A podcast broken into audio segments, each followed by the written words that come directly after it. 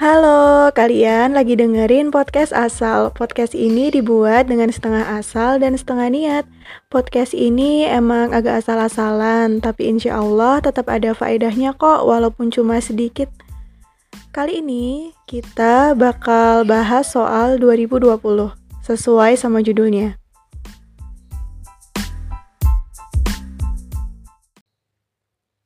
Kenapa kita bahas 2020? Ya, karena ini tahun 2020.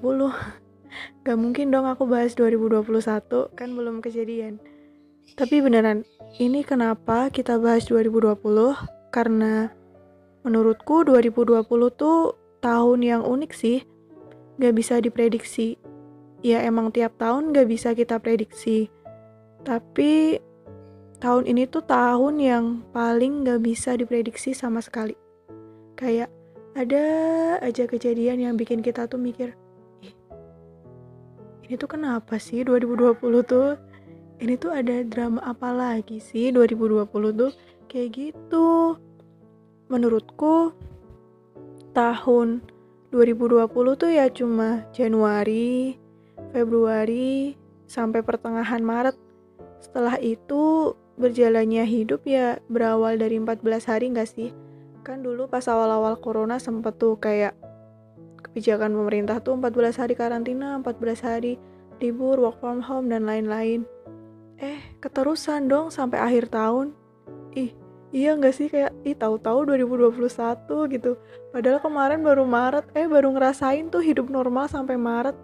Terus habis itu udah kita yang serba di rumah gitu kan kayak aku tuh nggak tahu aku melewati apa dengan semua yang terjadi di tahun ini.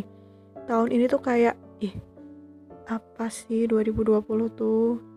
Ih sebel banget gak sih sama 2020 kayak aku tuh udah capek sama 2020 aku tuh udah yang enek-eneknya tuh kayak yang udah dari hati banget itu sih? Kayak enek-enek banget sama tahun ini. Kayak buruan kelar kayak gitu kan. Tapi terlepas dari itu semua, gak nyangka ya kita bisa ngelewatin sampai hari ini. Aku tadi habis lihat YouTube Rewind dan bikin aku makin ngerasa kalau ih hebat banget ya di tahun yang kita nggak bakal tahu ke depannya gimana karena terlalu abstrak ternyata aku bisa masih kuat gitu aku tuh masih bisa bertahan gitu dan masih waras alhamdulillah. Ya Allah masih waras saya mohon maaf. Pun kalian juga pasti ngerasa kayak gitu. Hal yang menurut kita biasa di tahun-tahun sebelumnya tapi jadi hal yang paling kita rindukan di tahun ini. Kayak sholat jamaah bagi yang muslim. Kan dulu sempet tuh nggak boleh ibadah di tempat ibadah harus ibadahnya tuh di rumah gitu kan terus kajian mungkin atau nonton bioskop, nonton konser, nongkrong sama teman, main sama teman gitu. Dan nyatanya kita harus tahan diri untuk nggak melakukan itu. Toh sekarang ada alternatif lain kayak konser online, nonton di Netflix bisa, di View bisa. Tapi ya feelnya tetap beda sih menurutku ya nggak sih kayak seruan langsung. Iyalah pasti seruan langsung. Dan teman-teman pasti punya harapan buat 2020 ini. Semisal kalau yang kuliah gitu kan yang maba berharap bisa merasakan vibe-nya atau suasana dari PKKMB, ospek kayak gitu. Terus yang semester pertengahan bisa improve di organisasi atau pengalaman lain kayak volunteer gitu kan. Yang semester hampir tua yang semester 6, 7 gitu itu udah waktunya KKN, KKL, PPL kalau di prodiku gitu KKN tuh yang dengan mitos mitos-mitos apa sih kayak kayak tikung-tikungan gitu dapat pacar baru gitu kan. Nggak tahu deh tapi itu di KKN ku nggak berlaku sih sebenarnya. Nggak ada yang cinlok juga terus KKL jalan-jalan. Ya sambil belajar sih cuma kan lumayan buat refresh otak. Terus PPL latihan ngajar eh online. Gak ada siswanya yang bisa kita handle secara langsung. Terus yang semester tua kayak aku gini ya harapannya apa selain lulus tepat waktu terus yang nikahan tuh sempat ketunda kan pas awal-awal kayak nggak boleh mengadakan pesta atau apa pun pokoknya nggak boleh menimbulkan keramaian.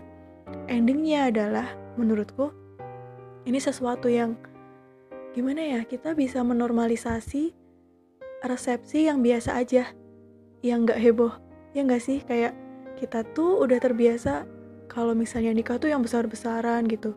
Padahal di dalam hati anak-anak yang nikah tuh pasti mikirnya ah temen aku dikit. Ah biasa aja ah gitu.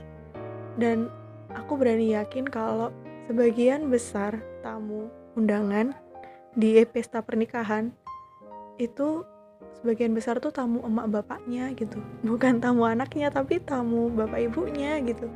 Jadi itu kayak pas pandemi kayak gini kita malah jadi menormalisasi hal-hal yang mungkin dianggap tabu sama masyarakat misal kayak pesta pernikahan yang biasa aja cuma di KUA terus selamatan gitu tuh kayak ih masa nikahan cuma kayak gitu? Gitu kan suka diomong kayak gitu.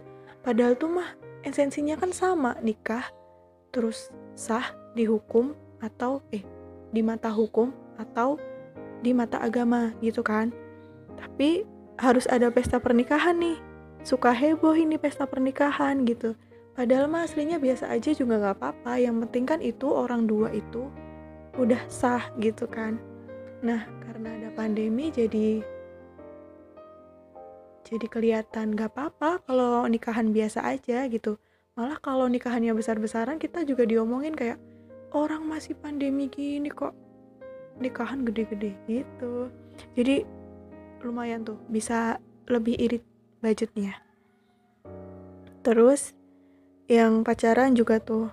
Mungkin pas pas uh, belum corona satu kampus. Terus pas corona jadi kepisah karena jarak karena pulang ke rumah masing-masing. Terus jadi LDR ya makan tuh LDR gak ada yang canda LDR ya ampun. Tapi emang LDR tuh berat loh. Kalau nggak salah. Katanya sih katanya. Nggak tahu sih cuma ya ngebayangin aja lah. Kayak gak bisa ketemu langsung gitu kan kalian. Padahal biasanya ketemu langsung. Ini cuma bisanya fit call. Kayak gitu kan. Kalian pasti kangen gitu kan. Ih nggak tahu deh aku nggak pernah ngerasain. Cuma kata orang sih kayak gitu. Tapi dengan keadaan yang sekarang yang di luar kendali kita perlahan harapan yang kita taruh buat 2020 tuh pudar gitu nggak sih Kayak kita tuh juga harus realistis sama keadaan. Kita yang harus menyesuaikan sama hidup. Mau dipaksa gimana pun, toh itu juga di luar kendali kita. Kita mungkin banyak kehilangan untuk tahun ini. Kehilangan tuh bisa macam-macam, kayak orang yang kita sayang, bisa juga tentang harapan kita gitu. Tapi aku tuh percaya kalau Kehilangan itu juga diiringi dengan menerima, pun sebaliknya. Mungkin kita ngerasa kalau 2020 tuh ngekang kita banget gak sih untuk gak ke mana-mana, jaga jarak, pakai masker. Tapi aku tuh juga sadar gitu kalau di tahun 2020 ini tuh juga aku banyak menerima, terutama ya menerima pembelajaran sih kayak aku tuh aku tuh sosokan itu loh pas overthinking malam-malam gak bisa tidur aku kayak ngerasa ih hikmah apa ya yang bisa didapatkan dari 2020 ini? Kayak gitu kayak sok sosokan bijak gitu loh. Padahal mas aslinya kayak masih ngambang juga tapi beneran sih aku kayak nemu sesuatu hal yang nggak tahu sih kalian sependapat atau enggak tapi menurutku 2020 itu bikin aku ngerasa kalau jadi lebih banyak sabar, ikhlas, sama bersyukur dari hal kecil gitu. Ya sebenarnya di tahun-tahun sebelumnya pun sama gitu. Cuman di tahun ini tuh lebih gitu, eh, porsinya tuh lebih gitu. Kita harus sabarnya lebih, ikhlasnya lebih, bersyukurnya juga harus lebih. Sabar sama apa yang terjadi di hidup kita, ikhlas nerima walaupun itu sulit sih sebenarnya dan bersyukur dari hal yang dulu mungkin kita anggap biasa aja gitu. Misalnya nih bersyukur karena masih bisa bernafas tanpa alat bantu terus masih dikasih sehat masih bisa ngelihat keluarga terutama bapak ibu sehat dan baik-baik aja. Terus ngelihat orang yang kita sayang juga baik-baik aja ya orang yang kita sayang tuh relatif sih siapa gitu. Mungkin kalau yang punya pacar orang yang disayang tuh pacarnya. Kalau yang jomblo ya siapa kek yang disayang cari gitu teman sahabat gitu kan bisa. Terus kita juga bisa bersyukur karena masa pandemi kayak gini masih bisa makan dan gak pusing mikirin urusan perut seenggaknya untuk hari ini dan juga besok. Bersyukur masih dikasih kesempatan untuk melewati tahun ini sampai akhir. Dan ya perlahan harapan buat 2020 tuh makin simple gitu.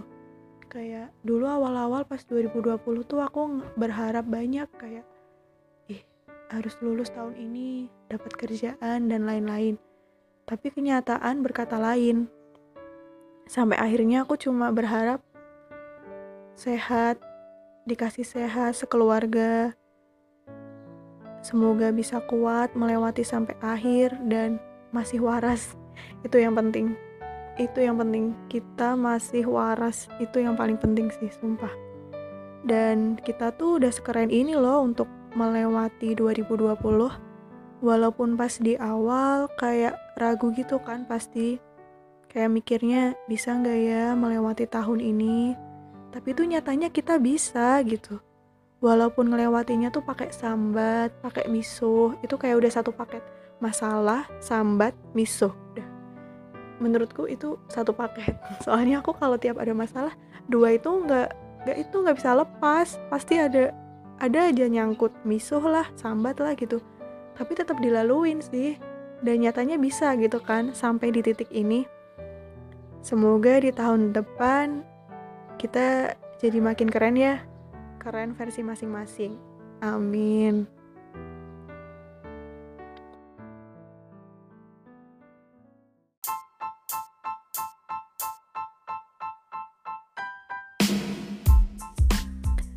Oke, daripada ngomongnya makin ngelantur, Sekian podcast untuk kali ini. Terima kasih sudah menyempatkan waktu untuk mendengarkan.